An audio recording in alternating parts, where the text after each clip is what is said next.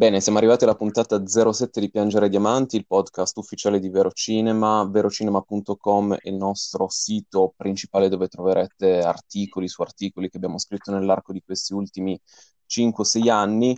Eh, puntata 07 ma visto che parleremo di Christopher Nolan, potremmo anche chiamarla puntata 007, perché se c'è un regista che si meriterebbe un giorno di girare un film su James Bond, è Christopher Nolan, che è un vero e proprio maestro per questo genere di, di film, eh, non tanto magari spionistici eh, o che hanno a che fare con agenti segreti, anche se in qualche modo Inception lo è, però essendo un regista con una tecnica veramente invidiabile eh, e lui stesso ha detto, ah, mi piacerebbe un casino un giorno fare un film su 007, insomma, gli lanciamo questo augurio che prima o poi riesca.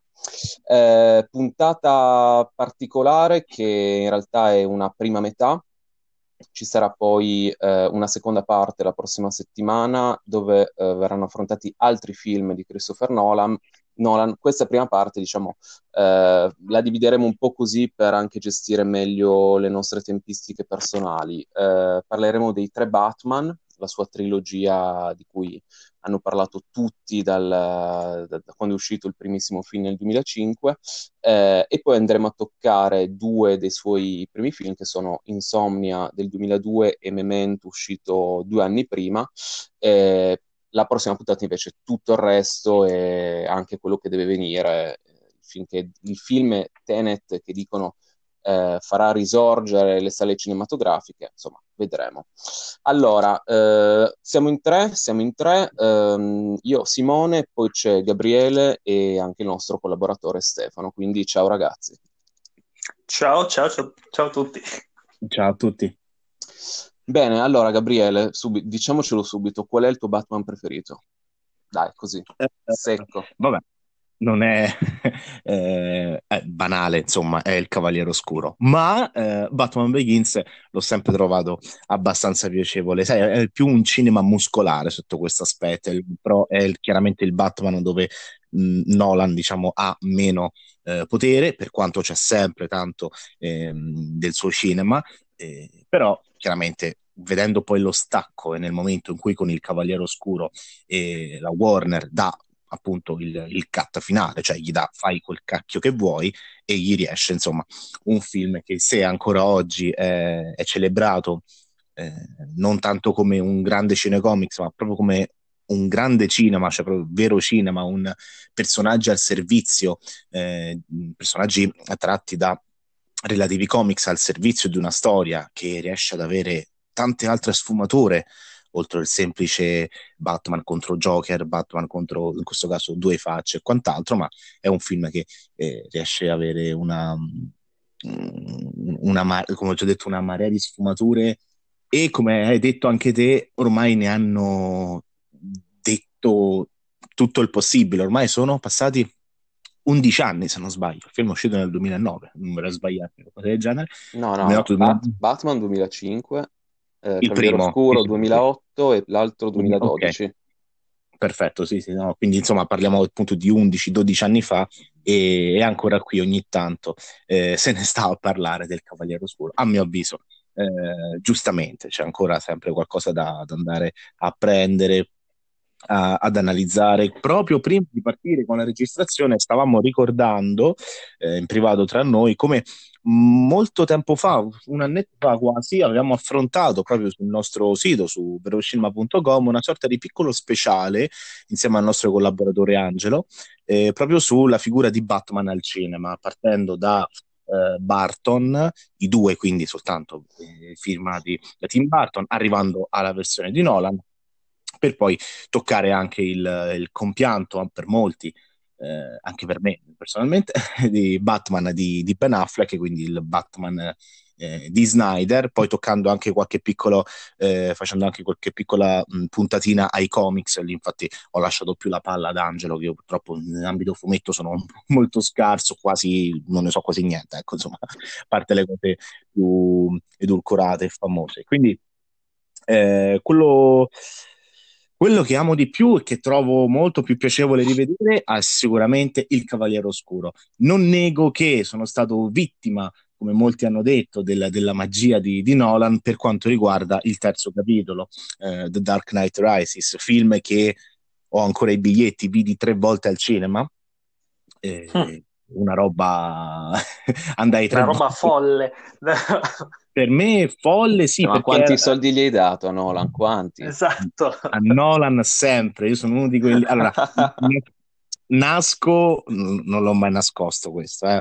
nasco come uno che veramente ci, ci morivo per Nolan, cioè una, qualunque cosa faceva era, era, Gesù sceso in terra e poi piano piano comunque sia, ero anche in un momento in cui avevo anche iniziato nei primi momenti 2011 ho cominciato a scrivere di cinema, quindi ricordo che era una di quelle proiezioni, le prime proiezioni che cercavo di avere, invece giustamente ero, era ancora nessuno, magari la Warner se le stava tenendo per un pubblico maggiore, insomma era un pubblico un po' più selezionato, stampa intendo, perdonatemi, quindi hai lasciato un po' così.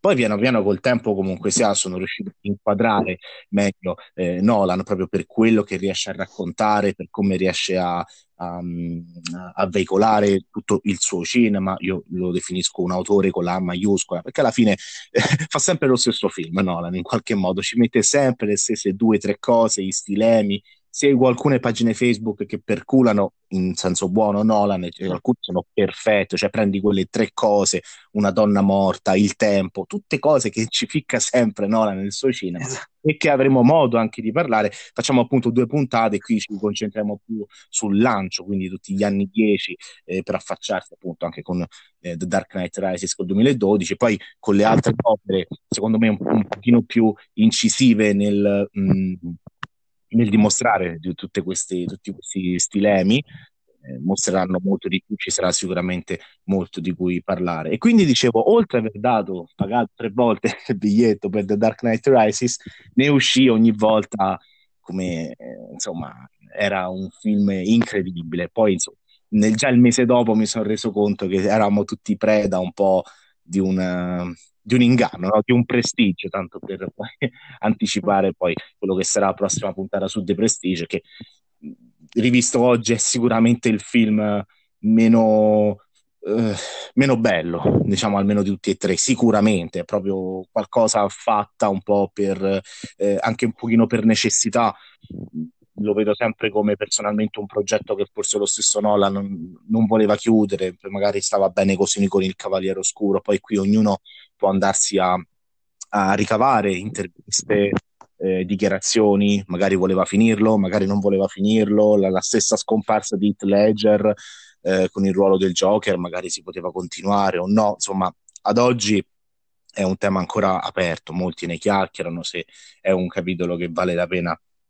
riconsiderare è, è, ovvio che dopo la punta raggiunta con il Cavaliere Oscuro, eh, il, appunto il terzo capitolo di Dark Knight Rises non, non raggiunge quelle vette narrative, vera- eh, anzi ha più il sapore a questo punto di Batman Begins, quindi un cinema un peletto più muscolare, un cinema che continua a mettere al centro di tutto Bruce Wayne, paradossalmente la cosa bella di eh, Cavaliere Oscuro che l'ho sempre visto un film su Gotham, non su Bruce Wayne, non su, su Harvey Dent, è sempre stato un, un film su Gotham, eh, era la città il vero protagonista, la vera protagonista di, di quel film e, e, personaggi come il Joker, come Harvey Dent e Bruce Wayne erano pedine, eh, si muovevano in questo grande teatrino, eh, ognuno cercando il, il proprio posto, loro, il, il, loro schema.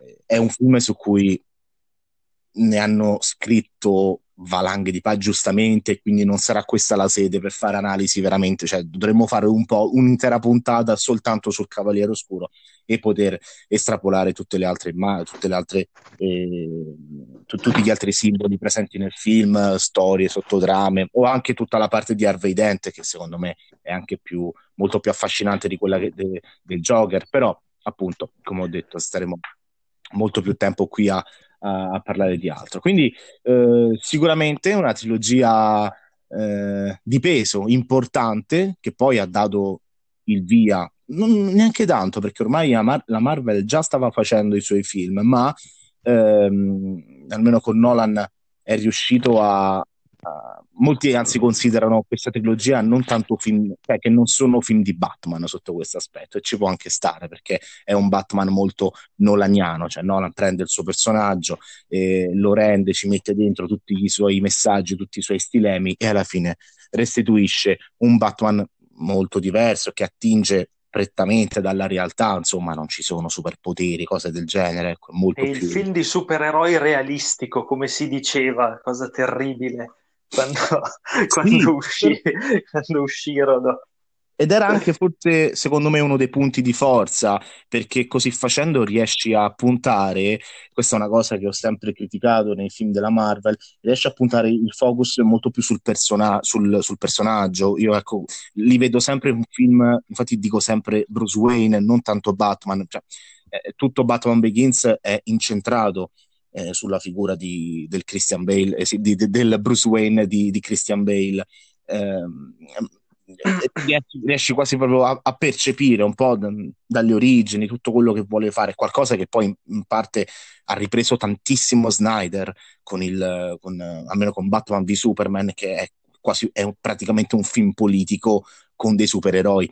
Quindi eh, eh, ha fatto scuola, poi ok, sappiamo ciò che è successo con Batman v Superman, secondo me è uno dei film più sottovalutati della storia, ma vabbè, lasciamo perdere, non stiamo qui a parlare di altre cose. E, mm, Esagerato, dai. no, io ho, ci ho fatto un intero, un intero articolo che, sì, come te so, già so. sai, il primo titolo di, quella, di, quell'articolo, che gioco di parole, era perché Batman v Superman è un capolavoro, ma voi non avete capito un cazzo. Perfetto. Simone me l'ha bocciato e ho detto ok cambiamo lo facciamo diventare un'altra roba e quindi ci ho messo dentro un po' di roba così interessante ma io chiuderei, cioè chiuderei personalmente così per ora con la, con la trilogia del Batman di Nolan è incredibile, assolutamente. Come diceva Stefano, è, è un film su supereroi senza superpoteri, è un Batman eh, realistico. Sembra anche che il nuovo Beh, Batman di Matt Reeves una reinterpretazione proprio del supereroe, come, come in pochissimi hanno fatto. Cioè, gli altri mm. sono, sono dei reboot di supereroi ogni volta. Esatto, Secondo me Nolan questo... ha reinterpretato il cinema di, di supereroi. Sì, infatti per questo molti dicevano era che molti non lo considerano neanche una roba di Batman, ti dicono esatto. quello è il, è, è il, Batman di Nolan, quindi non, puoi leggere un fumetto, ci puoi trovare qualcosa, ma lì è proprio un'altra interpretazione. Ci, ci stona la maschera su Batman, anzi. Sì, però in qualche modo è riuscito secondo me a veicolare, magari è iniziato sì, proprio sì, con, sì, con Begins, mm, sai, arrivi da un bel po' di successi, eh, poi eh, Nolan veniva appunto da Insomnia, ora ne parleremo, eh, sempre produzione Warner, la Warner voleva rilanciare il, il, marchio, ho detto, boh, magari vediamo un po' che succede con Coso, con, certo. con Nolan. Infatti il primo film fu eh, molto buono, incassò il giusto, niente di che, di così clamoroso, però era un bel film solido, ecco, cercava anche una, un'altra visione, altro modo di far cinema, staccandosi un po' da, dai colori, dal, dal, dark paradossalmente di, di, Barton, cercando un qualcosa un po' più terra-terra, no? E poi poco dopo anche la Marvel cominciò a fare i suoi film che erano invece molto più fantastici, chiaramente, per, per ovvi motivi, ecco. Quindi eh, è stato anche, no, anche un po' iniziato questa visione eh, di, di creare un universo un pochino più dark, inserire con- in, um, questi supereroi in contesti reali, rendendoli molto più difficili di una guerra intergalattica. Wow, questi giorni mm. è andato in auge il Mamma film mia. Fantastic Four di, di, uh, di, Josh Trank, che insomma io e Simone abbiamo un po' una sorta di, di eh, so, di, devoz- di, di, interesse, non Venera- devoz- di interesse. No, no, no, no, di più e di più, è venerazione nei confronti di Josh Trank. Abbia, ci abbiamo fatto anche un articolo all'epoca, che era 2015, sì, eh, recuperando tutto quello che è successo proprio negli ultimi due o tre giorni. Josh Trank si è tolto il famoso sasso ehm, dallo stivale raccontando tutto quello che è successo, una roba alcune ne cose che sono ne parleremo in una puntata. Ne parleremo perché è molto interessante. Infatti eh, visto che ne abbiamo parlato per quasi cinque anni no, sarà, no, no piccolo spoiler sarà sicuramente la prossima puntata dopo quest'altra su Nolan che deve arrivare. Penso che nel frattempo avremo visto Fonzo giusto? Quindi Idealmente. Capone, no? Capone, Capone ex Fonzo, now, now Capone, ok. Vabbè, ma uno che, che ti viene, che ti dice dopo aver chiuso questa cosa ho iniziato a scrivere Fonzo, come puoi non amarlo? Eh. Vabbè, e quindi nulla, passo la palla, al voi, eh, la palla a voi, ho detto abbastanza sulla trilogia di, di Batman. Ma guarda, eh, poi magari mh, mm, lasciamo il commento a Stefano. Io volevo soltanto dire una cosa molto semplice e banale, cioè eh, il primo Batman fu, penso, per tutti. Io, io l'ho recuperato poi anni e anni dopo, ma fu una sorpresa perché si arrivava da Batman molto diversi prima, eh, di cui gli ultimi molto scadenti quindi fu una sorpresa. Eh, il Cavaliere Oscuro fu una consacrazione definitiva anche sua personale come regista, eh, seguita poi l'anno dopo da Inception, ehm, e il terzo ha vissuto eh, di quell'hype spropositato che un po' l'ha affossato nelle aspettative appunto troppo alte che c'erano nei suoi confronti, perché Uh, io francamente me l'ero goduto di brutto al cinema. Poi rivedendolo, sì, ci sono delle cose che non funzionano, un po' stupide, però eh, il punto di, di Nolan, secondo me, è che lui è veramente bravissimo, ma ha delle sceneggiature, secondo me, che non funzionano a, quando, le, quando, riguardi i suoi film. Cioè, quando la prima volta rimani incantato e dici: Ma come ha fatto? Bravissimo, applausi, Oscar, sei, sei il nuovo Kubrick, eccetera, perché qualcuno ha anche detto queste cose. Poi, però, li riguardi, li riguardi ci sono dei problemi. Allora c'è quella cosa lì che scricchiola, quell'elemento lì che non torna, la cazzata sua solita del, del, del far ritornare tutto, eh, proprio da un punto di vista di sceneggiatura. Cioè, lui mette delle cose e poi non sa come farle tornare in certi casi, quindi automaticamente si inventa de- de- delle soluzioni impossibili che a volte fanno un po' cadere il film di per sé. E, um, però, cioè, secondo me bisognerebbe guardare, cioè, secondo me c'è Nolan come regista e poi ci sono i suoi film. Uh, I fan sfegatati di Nolan riescono a coniugare entrambe le cose, cioè riescono ad amare totalmente i suoi film e ad amare lui che diventa automaticamente un paladino uh, del nuovo cinema, perché poi comunque lui è giovane, cioè lui quest'anno compie 50 anni, ma fa cinema grandioso da almeno 15 se non 20 anni.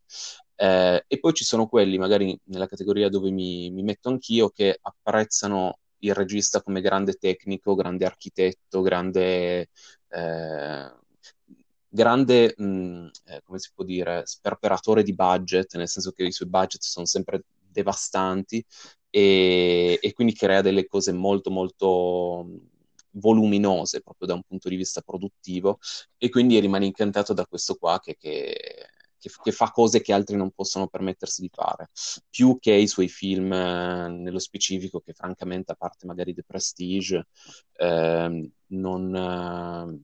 No, non amo alla follia, ecco, cioè non andrei mai a, rivedermeli perché wow, voglio assolutamente entrare in quel mondo lì. E, non lo so, cioè, secondo me è, lui è proprio un genio, è veramente un genio come un genio anche Spielberg, come un genio, non lo so. No, direi che Nolan e Spielberg sono in qualche modo molto vicini mentalmente. E, um, sì. Un'ultima cosa, poi lascerei a, a Stefano e, e, vi saluterei così parlottate un po' di Memento e Insomnia. Eh, la cosa che volevo dire è questa, che lui è già un talento subito, cioè questa è una cosa che non succede a tutti, cioè già i suoi primi film, tolto magari Following, che comunque è un ottimo apprendistato, già Memento e poi anche il bistrattato Insomnia, che secondo me è un film notevole, eh, sono film veramente di, di, di, uno bravissimo, cioè è uno che a 29-30 anni sapeva tenere in piedi delle produzioni del genere, che magari non erano ancora costosissime come poi sono diventate nel corso del tempo, ma che a livello di concezione, eh, elaborazione del, del, materiale narrativo, eccetera, sono maturissime, cioè neanche cinquantenni o sessantenni suoi coetanei sarebbero stati in grado di uh, gestire in quel modo lì. Quindi, insomma, tanto di cappello a Nolan sempre ci devi nascere come Nolan, secondo me. Lui ci è nato così, sapeva già come fare. Invece i tuoi, no- i tuoi, Batman preferiti, Stefano, giusto così un flash, visto che magari tu preferisci l'altra che... fascia della sua sì, carriera. Esatto. No, io il Cavaliere Oscuro, molto bello, assolutamente. Il um, Cavaliere Oscuro, il ritorno, lo, già alla prima visione mi era stonato parecchio appunto perché venivo da un ricordo del Cavaliere Oscuro che mi aveva proprio folgorato e mm, mi deluse parecchio, devo dire, perché mm, adesso è da, da un, tantissimo che non lo rivedo, eh, però mi è sembrato molto vuoto rispetto al Cavaliere Oscuro, proprio di, di, di temi, di... Mm, non, non, mi aveva colpito assolutamente, mi è sembrato proprio un, lav- un lavoro su commissione che probabilmente, come dicevate prima, non, non era neanche così interessato a fare. Quindi non hai dato tanti soldi a Nolan? No, non, eh, no, no, no. Quindi solo una volta. volta. Io ho dato una volta. Anch'io, anch'io una sola, cioè per i Batman una sola volta, poi vabbè Inception e sì, gli altri, sì. Dunkirk, eccetera, li ho visti anch'io al cinema. Mi state facendo vergognare, sono sincero. Ma tu, tu a Nolan hai anche no... pagato il college ai figli, a forza di biglietti, Lelle, sì. dai. Allora, ve lo, ve lo, dico direttamente. il Cavaliere Oscuro Ritorno tre volte. Poi, un attimo, eh. È uscito Inception l'ho visto due volte. Due volte l'ho visto al cinema Inception eh, e tutti non andando in stampa perché poi alcuni l'ho visto in stampa che cosa eh, Interstellar l'ho visto quattro volte. Madonna. una volta in proiezione Minchia. stampa. Quindi, la, quindi tre volte pagando e una così. Dunkirk l'ho visto due volte eh, una stampa e un altro pagando. Perché io Nolan il soldino, che lui mi conosce, lui, lui è contento. Esatto. Lui, lui sa che c'è quel pirla a Roma che, oltre a vederlo a proiezione stampa, gli dà anche il soldino, perché è giusto che sia così. Vabbè, quindi no, no, finivo. Mi sono inserito così per spezzare. Eh, dai, ti lascio finire un attimo Stefano, giusto? No, no, a posto, io avevo finito su Batman. Allora, visto che prima, prima di andare un attimo avanti, eh, così visto che Simone non so se eh, ci lascia breve o no, eh, Tenet, Tenet, non si sa, prossima settimana a quanto pare i vertici Warner, sì, vertici, sembra una cosa politica, insomma, ehm, i CEO della Warner si incontrano eh, perché sappiamo Nolan è uno di quei mm, registi assieme a Tarantino, Spielberg che eh, lottano per girare ancora in pellicola e, e quindi um, e per preservare diciamo, l'esperienza della sala. Come, sa- come, sapete le sale cinematografiche attualmente sono chiuse, Tenet è schedulato per i primi di luglio, non vorrei dire uno, non mi ricordo sì. se per i primi di luglio, so, metà, i primi o metà di luglio è al cinema, è la grande uscita chiaramente estiva, anche chiaramente la Warner ci, ci, punta tantissimo.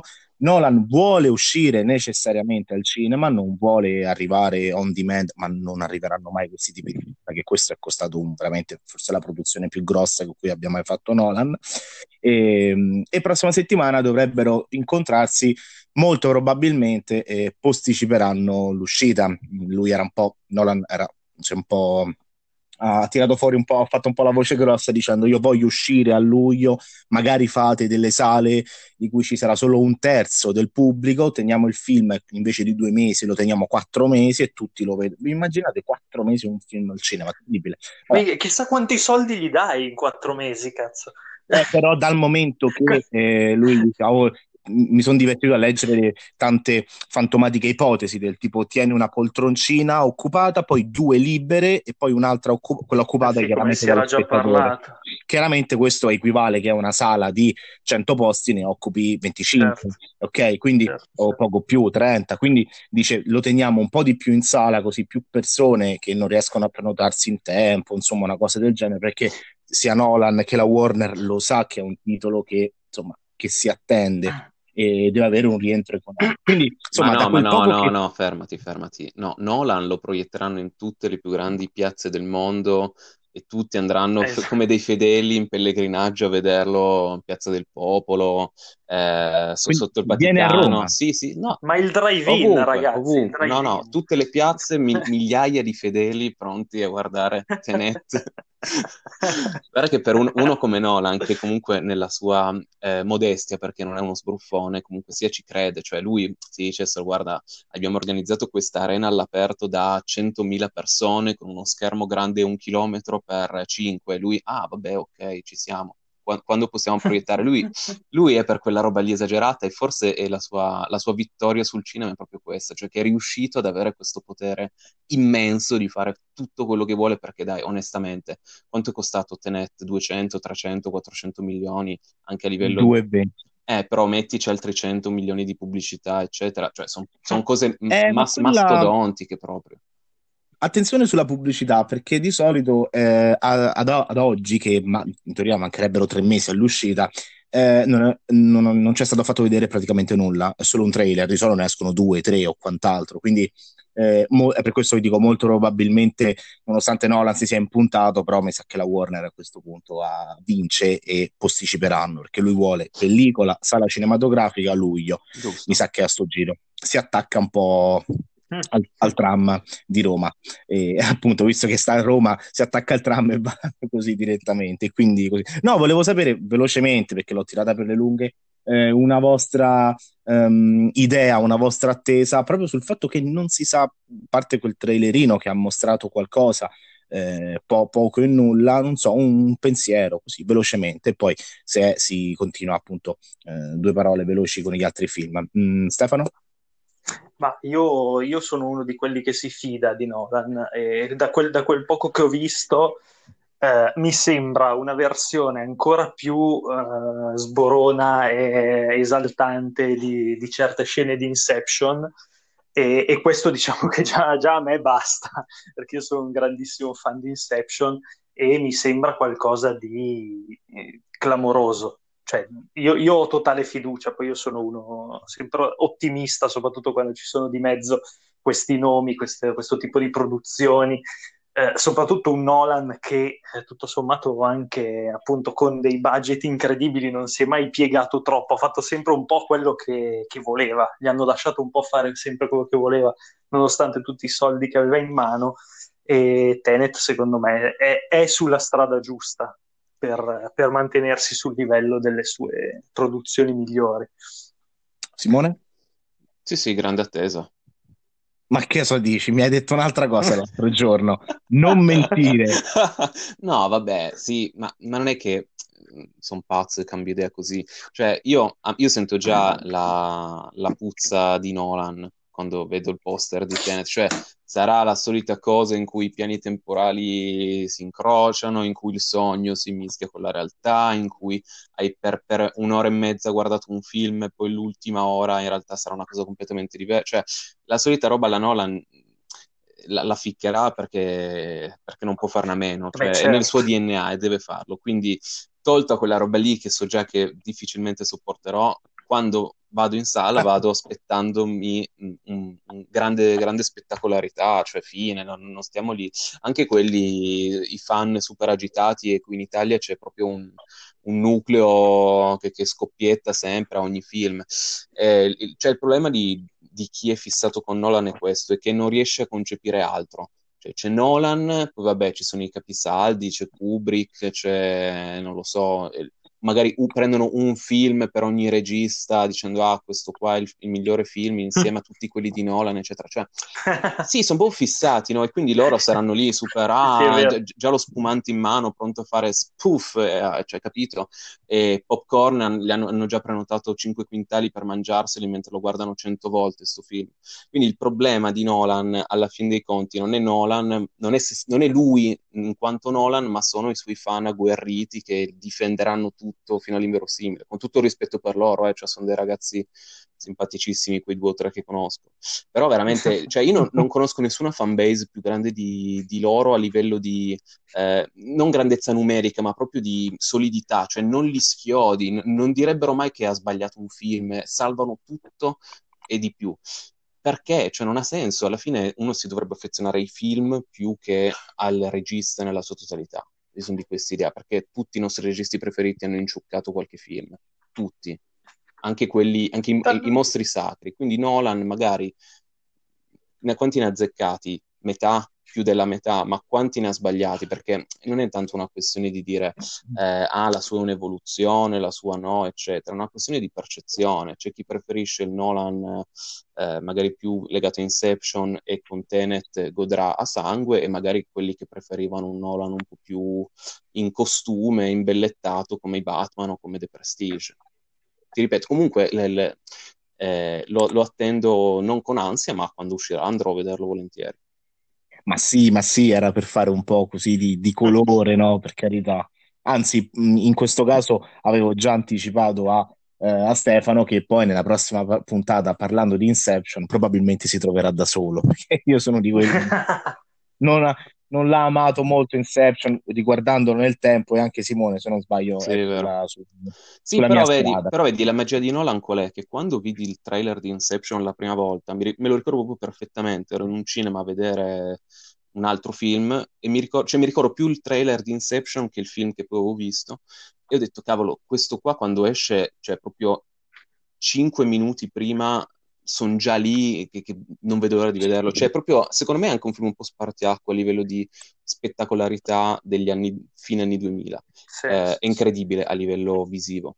Eh, detto ciò, sì, quando l'ho visto sono rimasto incantato, quando l'ho rivisto una seconda volta pure, poi nel tempo sempre meno, perché mal sopporto que- quelle sue trovate proprio nolaniane, eh, che sono la sua cifra e e, e boh, quelle che fanno la fan base. Eh sì, sì, esatto, esatto. è quella roba lì che piace, quindi prendere, sì, sì, sì. prenderlo o lasciare come, come sempre. Però la fan base cosa pensa di un film invece come Insomnia, che è un remake, che non è una sua sceneggiatura neanche del fratello, cioè cosa ne pensa? Io ho sempre visto, poi vi lascerò parlare di, di Memento, eh, così andiamo tutto ritroso.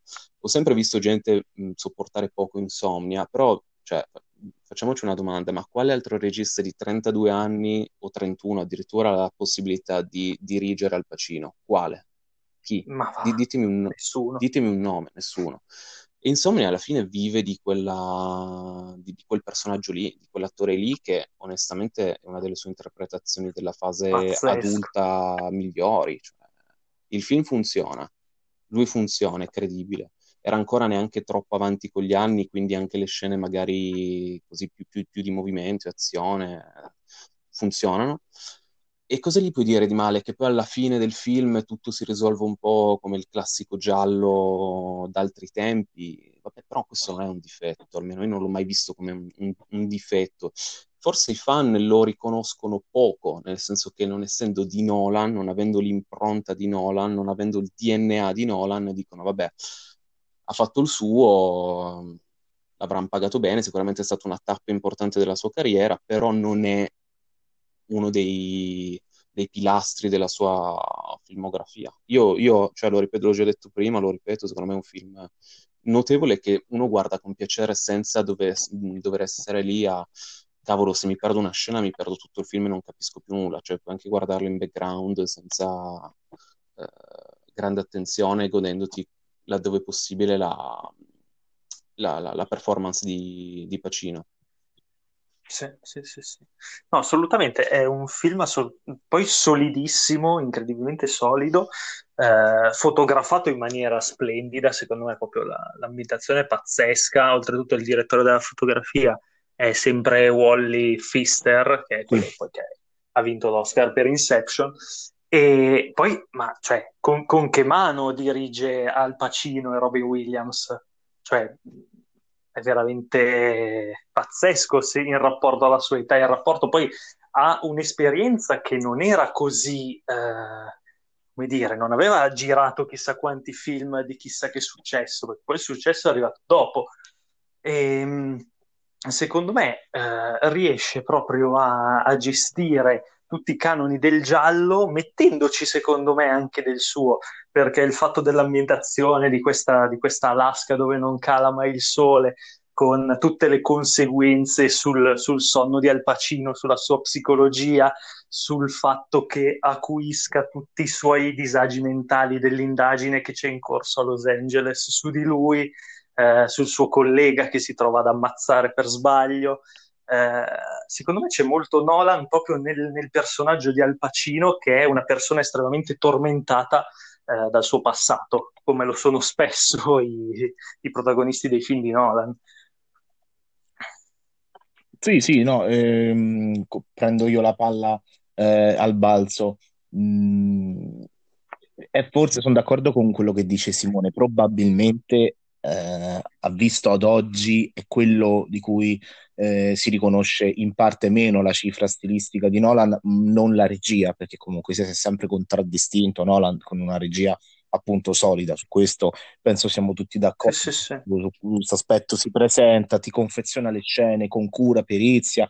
Poi sì, all'epoca lavorava ancora con Wally Fister. Wally Fister un po' mi spiace, è sparito dalle scene perché dopo Inception e, e poi sì, sempre anche il Cavaliere eh, Dark Knight Rises si aver fotografato, si eh, avventurò nella, eh, nella regia con quel Transcendence, se non sbaglio sì, il titolo, sì, che fu con Johnny Depp, un cast della Madonna, ma erano tutte un po' così riser- riservette del, del, da, da, dal contratto Warner e fu un flop clamoroso e lui è sparito, sparito dalle scene, sì, sì, poi da Interstellar eh, prese mh, Vonno Itema, non mi ricordo, Vonno Itema se non sbaglio si chiama, il nome è un po' è così e continua a collaborare con lui Nolan che poi paradossalmente è un Wally Fister un po' più giovane ma ha sempre un po' quella cifra stilistica nel fotografare le scene. Quindi slavata quella...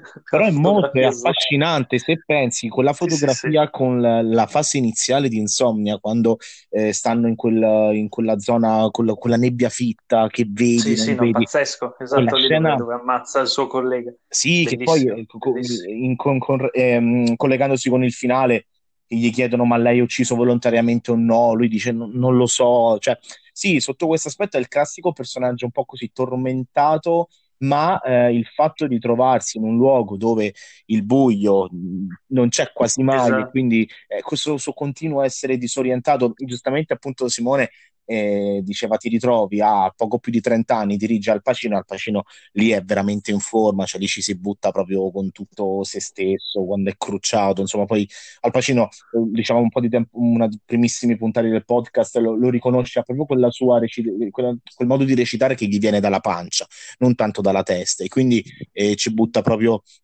eh, tutto se stesso.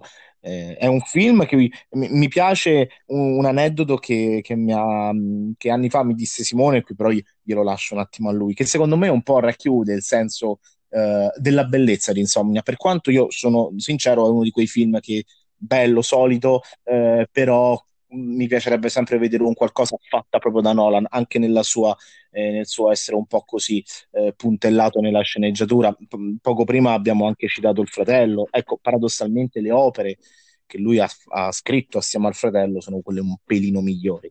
Quando ci si mette lui a scrivere da solo, ehm, fa questi film un po' a scaglioni, no? che sono sicuramente belli, ma noti la, la mancanza un po' di, eh, di, di, un certo ritmo. Parleremo poi di The Prestige. Io sono, uh, ho anche letto il romanzo, attualmente introvabile, c'è anche un'edizione in italiano, l'ho presa un po' così, e posso dire che il lavoro che lì si vede ci ha messo molto, che poi Jonathan Nolan è riconosciuto proprio mol, molto più bravo come sceneggiatore, ha provato anche a fare qualche regista di qualche puntata di serie tv, insomma ci sta, ma mm, è meglio come penna, ecco. E, e, quindi è un pochino un film ottimo. R- rivedo meno volentieri, ma non perché sia brutto, ripeto, ma uh, come storia, già che di base è un remake, quindi eh, stiamo sempre lì. È, è, bello comunque sia come Nolan cerca di confezionare i suoi personaggi, cercando di dare un suo punto di vista. Lì chiaramente eri molto giovane, qual- puoi, non puoi spingerti eh, fino a un certo punto e quindi è rimasto un po' così, però insomma ad oggi eh, è un buon film, rivedo vuole, insomma, è un, è un, po', siamo ancora nella classica gavetta, per farsi conoscere, per, mostra, per farsi anche vedere che è uno che porta, um, anzi, l- quello che è successo con Josh Trank dimostra anche come alla fine serve anche, uh, questo aspetto è molto importante in ambito produttivo, confezionare un film, rispettare il calendario, non far casini, che poi ci sia una major meno invasiva o più eh, anche se ultimamente eh, con quello che è successo con la Fox sono dieci anni che la Fox si mette in mezzo ai progetti e fa sempre delle schifezze, quando non ci meravigliamo se mm. poi sta in crisi e eh, la Disney se la compra, però vabbè, queste sono altre storie. Sì, no, lui è... No, no, guarda, hai detto una cosa fondamentale, cioè questo era un compitino che lui doveva fare bene, perché ovviamente eh, era magari non proprio un banco di prova perché lui aveva già fatto parecchio, però eh, parecchio, cioè nel senso comunque aveva già fatto due, due lunghi, uno quasi lungo che è following, poi aveva fatto um, dei corti, eccetera, quindi lui sapeva fare quello che doveva fare, però ovviamente con dei soldi dietro la, la casa di produzione ti guarda viste, quindi lui ha dovuto fare meglio che poteva questo compito che gli era stato affidato perché poi nel corso del tempo gli sarebbe servito per fare meglio, per, per poter disporre appunto dei budget di cui parlavamo prima. Quindi secondo me, cioè lui se l'è proprio messo come obiettivo o questa opportunità, cerchiamo di portare a casa il risultato. Un po' come, come a volte succede che magari c'è un regista che ne, ne imbrocca uno, no? mi viene in mente Damien Chazelle, imbrocca Whiplash, eh, mentre ancora deve, deve, fare La La Land, gli propongono uh, First Man, perché dicono, boh, lui comunque è bravo, proviamo a dargli un progetto che nessun altro vuole fare, che però vogliamo fare noi della casa di produzione, allora lo chiamano e glielo fanno fare. Cioè succede ogni tanto, anche a Scorsese era successo, eccetera. Coppola e via dicendo. E no, volevo, la cosa che diceva Lelle del, de, dell'unione tra me e lui con questo film, Insomnia, di cui non so, parliamo ormai da, da otto anni, sette anni, eccetera, che è, è la famosa scena di Al Pacino che oltre la la metà del film, eh, già completamente rincoglionito per, questi, eh, per questa luce che c'è sempre, per questa sua impossibilità di dormire, quindi questo, eh, queste allucinazioni visive che lui ha perché è stanchissimo e ha un sonno che veramente non, non, non ne può più. Allora lui è in macchina eh, a inseguire l'ennesima pista e a cercare di concludere questa indagine, ha un colpo di sonno, cioè c'è il, la luce che passa dopo una collina, insomma, succede un casino, la macchina fa testa coda e, e lui a quel punto in quella strada che è tutta identica, eh, circondato da scenari che sono identici, non sa più da che parte sta andando, eh, non sa più se sta andando da qualche parte, ritornando, non sa più qual è la direzione da seguire e credo che un po' sintetizzi tutto il film e tutto il personaggio, che poi ripensandoci da un certo punto di vista è anche molto nolaniano, anche se sì. i, i, i, fan più accaniti magari non riescono a vederlo, però il suo personaggio è veramente eh, in questo conflitto totale tra eh, sogno e realtà, questo dormiveglia e questa reverie costante. E come, come anche i personaggi, non so, di Inception o, o, o di altri, o The Prestige, eccetera, cioè trovo che ne, nell'essere un film su commissione sia un film su commissione che però eh, riesci bene a collegare ad altri film di, sì. di Nolan. Ma secondo me è anche, è anche proprio la, la, la, cifra dei grandi registi, quello che se ti danno un film su commissione non fai il casino, non ti metti per forza di traverso perché vuoi fare le tue cose, ma ci inserisci eh, la tua poetica in modo che si adatti al, al tessuto del film. Sì, sono d'accordo. Secondo me è questo che è Insomnia. Sì, so, sono, d'accordo. assolutamente sono d'accordo. Va bene ragazzi, io vi saluto, vi lascio chiacchierare un po' di memento e ci vediamo poi alla prossima puntata per uh, tutti esatto. gli altri film. Ok? Ciao Simo. Ciao, ciao Stefano, ciao Lella. Ciao Simo. Ok. Allora, noi quindi continuiamo con, eh, con la fine. Memento. Un memento, sì. Abbiamo detto eh, in privato, ma lo diciamo anche adesso.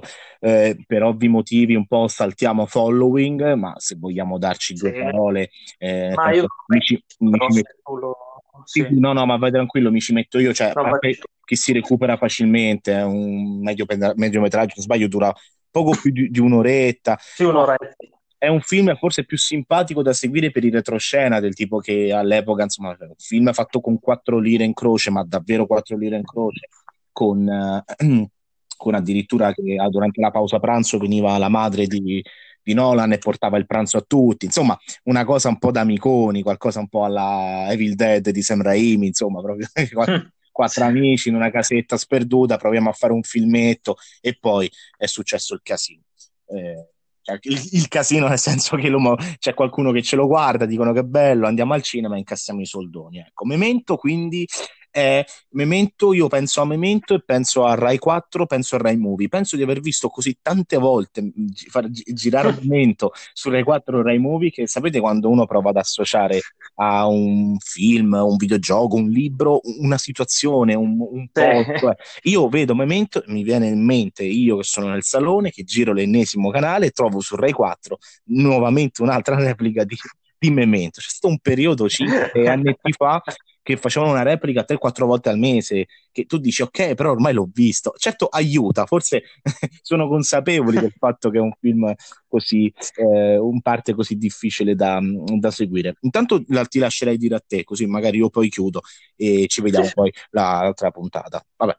Beh, secondo me innanzitutto eh, Memento è diciamo della stessa pasta di un Le Iene, un film che esce così all'improvviso eh, e diventa subito talmente cult da creare appunto poi la fan base di cui diceva Simone prima, non so se sei d'accordo, cioè è proprio quel, quel film che ti spacca il cervello, eh, alcuni possono dire anche che è abbastanza una cagata, diciamo, eh, per, per, ad alcuni può non andare giù, però per altri proprio apre quasi le porte del cinema come se fosse un, un film rivoluzionario, perché alla fine fa delle cose che eh, gioca proprio con gli strumenti cinematografici eh, per adattarli a quella che è la sua, la sua, poetica, quella che poi si scoprirà essere la sua poetica.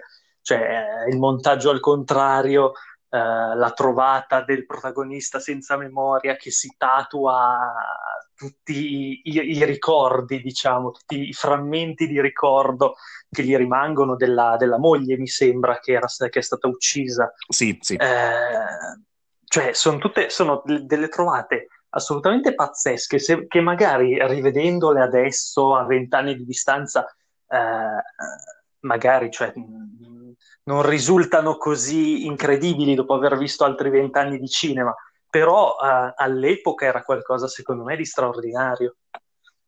Uh, sì, e sai cosa? Potrebbe essere, proprio perché Simone prima aveva citato eh, Chazelle, è quel tipo di film che io chiaramente eh, l'ho visto la prima volta, Memento eh, ricordo poco dopo il Cavaliere Oscuro, cioè perché comunque sia... Sì, sì, sì anch'io l'ho recuperato dopo. E quindi l'ho, l'ho recuperato molto molto dopo, era il mio, il mio, ultimo anno di liceo, era il 2009, me lo ricordo perfettamente, quindi è stato in quell'anno, eh, l'anno del diploma, che l'ho recuperato proprio quell'estate, lo ricordo perfettamente, quindi il Cavaliere Oscuro nel 2008 do post di post esame di Stato durante l'estate ho detto ok ora boh, già Cavaliere Oscuro ottimo ancora Nolan ottimo cosa ha fatto prima? esatto e c'era eh. questo eh, Memento e come appunto arrivi a quel io mi immagino magari qualcuno che ha visto Memento nel 2000 e dice ok eh, questo film è stato fatto da questo regista, cioè questo film è piaciuto, sì. questo è un regista giovane, vediamo che cosa fa. Ed è un po' quello che in qualche modo possiamo vivere noi con tanti altri registi. Dopo che noi abbiamo visto Whiplash, ci siamo detti, oh, sì. Chazelle è uno che sembra, cioè, eh sì. oh, che è uno che ha le, le, palle quadrate, vediamo che cosa eh ti sì. fa. E, e, e, cresce anche un pochino così la fanbase, la questione di, della fanbase con Simone, perché noi comunque sia conosciamo molte persone, eh, specialmente nell'internet, che, insomma, che ci seguono, anche con cui abbiamo avuto modo di parlare, eh, molte che a prescindere odiano Nolan, molte che a sì, prescindere sì, sì. amano Nolan. Io non, infatti all'inizio ho fatto quella premessa che non, non nascondo di essere uno di quelli che amava Nolan sotto tutti i punti di vista e senza nulla. Poi con il tempo ho smesso di essere fan, secondo me essere fan eh, toglie molta obiettività uh, nell'atto di, di, di, analisi di qualcosa, cercando di approcciarmi proprio per quello che propone. Difatti, infatti, come abbiamo già fatto un'anticipazione, magari su Inception sono molto più critico oggi, è un film che magari sì, rivedo, sì, sì. riguarderò più volte un Interstellar che lo trovo davvero un'opera molto più complessa e molto più completa che un Inception, che per esempio l'ho rivisto anch'io, ora in preda a questa quarantena mi sto rivedendo tante altre cose, quindi è un film che, mm, ok, perfetto, vabbè, insomma, mm, preferisco Interstellar se devo guardare qualcosa o preferisco quello che secondo me è il suo migliore al di fuori della trilogia di, di Batman, che è The Prestige, ma ne parleremo eh, nella, eh, nella prossima puntata. Quindi sull'aspetto della fanbase è, è, è, chiaro, cioè a oggi c'è una fanbase di Chazelle che ama a prescindere uh, First Man, altri che lo odiano. Eh, io, Beh, io amo First Man. Io ecco, non, non mi ritengo almeno per Chazelle né da una parte né dall'altra, ammetto, ecco, First Man è un film, è, è l'insomnia di Nolan, cioè un film uh-huh. che, che, ha tutt'altro riguardo a quello che ha fatto per ora eh, Chazelle, ci ficca dentro qualcosina sempre un po' con quel suo un pochino stilema nel raccontare le storie, lo vedi, lo riconosci, specialmente nel finale, eh, non ne vado matto, ecco, però eh, sì, sì, sì è un po' quel prodotto, è come mento, è un po' quel tipo di prodotto con cui te esplodi, cui te esplodi in cui qualcuno esatto. ti segna il tuo nome e dice ma quindi questo qui, se io lo seguo, che cosa mi fa? E, e questo è per esempio successo a me e Simone con un film come Chronicle di appunto di Josh Trank che ci era sembrato una roba incredibile, cioè ci sembra tuttora un film incredibile, quindi ci siamo un po' appassionati alle vicende di Josh Trank eh, io e Simone non siamo molto amanti dei cinefumetti, cioè lì, quando c'è qualcosa di interessante comunque se la guardiamo, ne discutiamo. No, e, e, però dal momento che abbiamo visto questo bel film di, insomma se c'è un bel film solido ci vediamo di tutto assolutamente. Non facciamo gli spocchi sì, sì, sì. anzi io stesso io dico vado matto per tutto quello che mi sporna la DC anche se fa schifo però me li vedo mi piace e, ehm, e, quindi poi quando abbiamo seguito la produzione di Fantastic Four doveva essere una roba incredibile. Poi è successo quello che è successo e sono cinque anni che secondo noi Josh Trank ha qualcosa da dire e mh, come fatto adesso faccio anche un'anteprima come ha detto Simone, vi spiegheremo il perché. Perché Josh Trank è un altro che nei suoi film racconta di se stesso e nessuno se n'è accorto, ma noi abbiamo questo asso nella manica. Torniamo a Memento.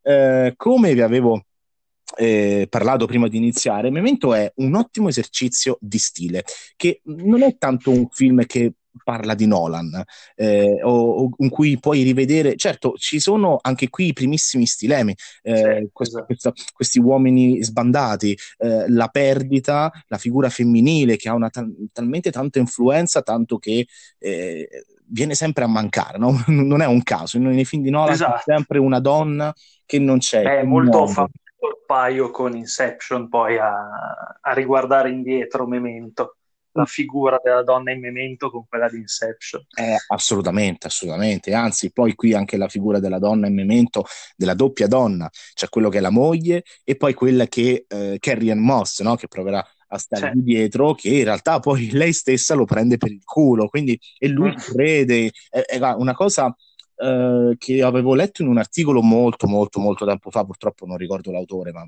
forse perso così nell'etere, eh, è l'idea di cui tu vedi Memento e sei convinto che stai seguendo le, le, le avventure di, un, di uno, ti, cioè di un personaggio forte, di uno che, che spacca i culi, no? C'è un personaggio sì, carismatico sì, sì. e alla fine ti rendi conto che è un no. povero idiota.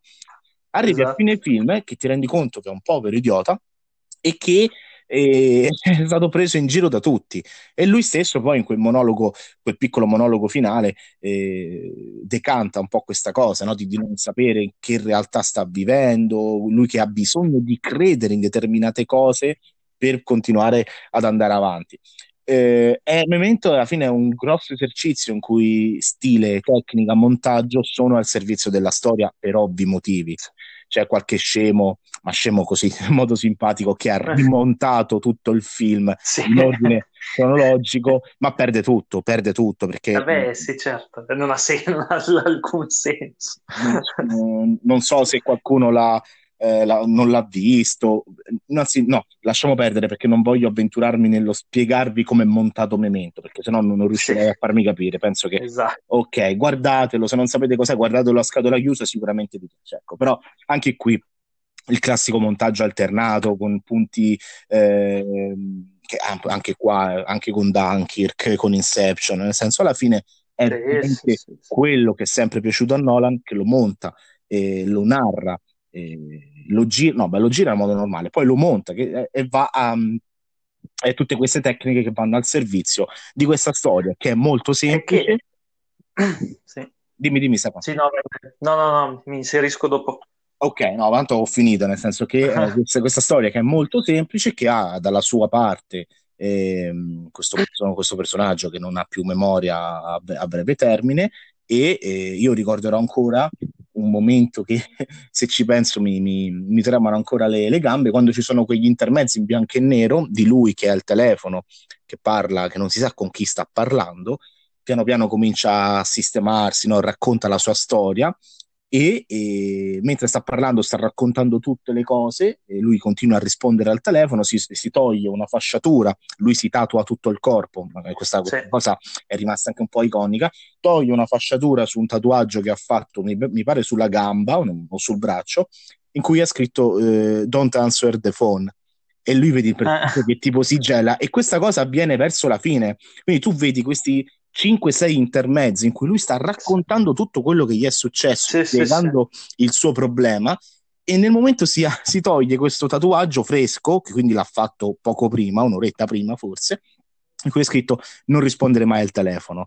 E, e lui, tipo, sì, io mi ricordo questa cosa, mi sono gelato. E, Ma lì, cioè, secondo me proprio si vede come Nolan eh, non sia solo regia, ma riesca proprio a gestire tutti eh, gli aspetti del cinema eh, in una volta sola, cioè metterli eh, esattamente nell'ordine che vuole, eh, nell'ordine più efficace possibile. Esatto, e in questo caso... E, si vedeva già dalla prima opera, cioè nel senso, lui non è, non è, che ha avuto proprio un'evoluzione così eclatante, lo sapeva già fare, quello che è, è, è aumentato esponenzialmente è stato il budget, ma lui sapeva già, aveva già la sua idea di cinema e non, non si è mai più spostato poi da quella, da quell'idea, semplicemente perché era proprio quello, era, era già arrivato alla sua, al, al, al picco della sua genialità. Assolutamente, ma anzi, Memento è proprio quello che eh, negli anni poi Nolan ha cercato di ottimizzare, cioè il racconto da cui nasce Memento è una, una, bre- una storia breve del fratello e quindi lui si è sempre sì, sì, sì. del fratello nella sceneggiatura, già c'era Wally Fister come mm, direttore della fotografia, sì, sì. ma chiaramente in quel caso, ripeto, Memento è avere un, molti più, mo, non molti più soldi, insomma un budget un pochino più consistente, tanto da comunque sia chiamare attori come Gay Pierce, eh, Carrie Ann Moss, insomma gente abbastanza eh, non gli ultimi arrivati, io poi mi piace particolarmente Gay Pierce, insomma quindi eh, sì, anche a me. ancora di più è una scelta azzeccata il suo personaggio, questi, questi capelli ossigenati così, abbastanza un po'... Sì, sì. È un personaggio iconico tuttora, tutto, eh, tatuato. E quindi è poi, mh, come ho detto all'inizio, in un modo o nell'altro Nolan ti fa sempre il solito film, ma non che è sempre uguale, ma racconta, riesce a coniugare tutto quello che lui vuole mettere in scena con tante e diverse eh, modalità, che sia una roba come Memento, come prendi Batman e lo trasformi nel tuo Batman. Quanti altri, sì, reg- sì, sì. quanti altri registi oggi hanno la possibilità di fare una roba del genere? Pochi, veramente pochi. Pochissimi. Esattamente, forse ci ha, provato, okay. ci ha provato del Toro anche con uh, Hellboy, ma gli è stato un po' troncato così. Era un altro film che magari il primo è buono, il secondo invece ha una grande carica autoriale, insomma ci mette poi dentro la, l'amore per i mostri, per il fantastico di, di Del Toro e poi insomma il terzo non si sa, è uscito quel reboot perché lasciamolo perdere. Ah beh sì, non è, sì, sì, sì. Sì, insomma, è un film caciarone. Se vi piacciono i film caciaroni, perfetto così. Beh, certo. E, quindi nulla. Allora, proprio in stile eh, Nolan, abbiamo fatto un po' una, un, un viaggio a ritroso. Siamo partiti con i Batman che mh, mm, non abbiamo voluto espanderci più di tanto. Cioè, dei Batman di Nolan ne hanno scritti, cioè, ci sono state e ci sono tuttora.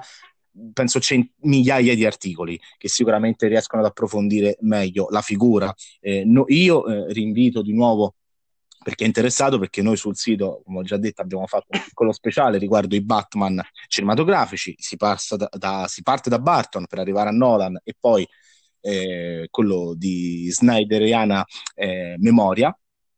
E, e, quindi insomma non, non, ci siamo fermati, sarebbe da fare soltanto una puntata per parlare appunto dei, dei Batman di Nolan e insomma magari preferiamo fare dei discorsi molto più ampi. Quindi eh, saluto, vabbè, Simone già ci ha lasciato, quindi ringrazio eh, Stefano. Che... Grazie a te. Quindi ci diamo appuntamento al prossimo lunedì con... Esatto Esatto. Con cosa? Con, con... la seconda puntata e insomma... Eh... Sui film eh, major di, di Nolan. Quindi, I film più autoriali. Quindi insomma ab- ab- abbiamo fatto questo taglio eh, specialmente almeno che sembra che abbiamo preso una parte di almeno la prima decade di Nolan, cui abbiamo tenuto fuori The Prestige, ma soltanto per par- non è che l'abbiamo lasciato fuori, ne parleremo alla prossima puntata, quindi tratteremo The Prestige, Inception, Interstellar e, e Dunkirk. E potremmo scannarci, potremmo scannarci perché, esatto. insomma, ripeto, su Inception sarà un uh, Stefano contro Simone e Gabriele, su Dunkirk probabilmente Simone si troverà da solo, perché so che non gli... No, io l'ho abbastanza adorato. Eh, e io anche, però so che Simone ne è uscito molto, molto criptico, molto, molto dubbioso sì. su Dunkirk, infatti ne abbiamo, ne abbiamo, abbiamo avuto modo all'epoca di parlarne e poi non abbiamo più affrontato, ma perché più o meno avevo capito i suoi punti di vista, eh, poi non so neanche se l'ha più rivisto, non credo, però ecco, effettivamente Dunkirk è stato un film che molti hanno accolto male, eh, ma li, i più stupidini, anche qui con una carezza lo dico, perché, perché, non era un film di fantascienza. Ecco, secondo me anche, possiamo fare anche altri discorsi sul tipo di fanbase che c'è dietro, cioè cosa vuol sì, dire che Nolan deve fare per forza film di, di fantascienza. Ecco, ora Tenet l'ha fatto e, e vediamo quello che, che, combina. Insomma, quindi prossima, prossima puntata, mh, sicuramente molto più cicciona, perché insomma ci sarà sì. Tanto di cui parlare, tanti film belli almeno su, su The Prestige Interstellar ci, io ci spenderò 20 minuti ognuno meno. cioè nel senso sono quattro film belli cioè la, la base di partenza è che sono quattro film belli secondo me poi si può dire si può, si può, disquisire su altre cose, però secondo me la base non si può dire che siano film brutti, nessuno dei quattro. No, assolutamente, assolutamente, almeno in termini così di, di rientri sono stati tutti dei grossi esatto. successi uh, attesi e comunque sia recensiti da pubblico e critica, specialmente insomma critica, critica però accolti benissimo, quindi eh, insomma eh, c'è, di, c'è, di, cui parlare e abbiamo fatto chiaramente questa cosa perché siamo dell'idea, magari ecco, prossima settimana avremo anche la nuova finestra di uscita di, di Tenet, vediamo un po', sicuramente eh la posticiperanno, magari in agosto. Nolan, per quanto sia, eh, eh, metterà davanti le, le, le, palle quadrate che si ritrova, cercherà di avere un po' voce in capitolo. La vedo difficile, ma vediamo un attimo. Quindi vi ringraziamo. Noi ci vediamo lunedì prossimo con la, con la seconda parte di queste chiacchiere sulla filmografia di Nolan. Saluto ancora Stefano, che ritroveremo tra una settimana. Grazie Stefano. Ciao a tutti, ciao Gabri, grazie dell'invito. E al prossimo lunedì ci sarà anche Simone, sicuramente, eh, per, per coprire meglio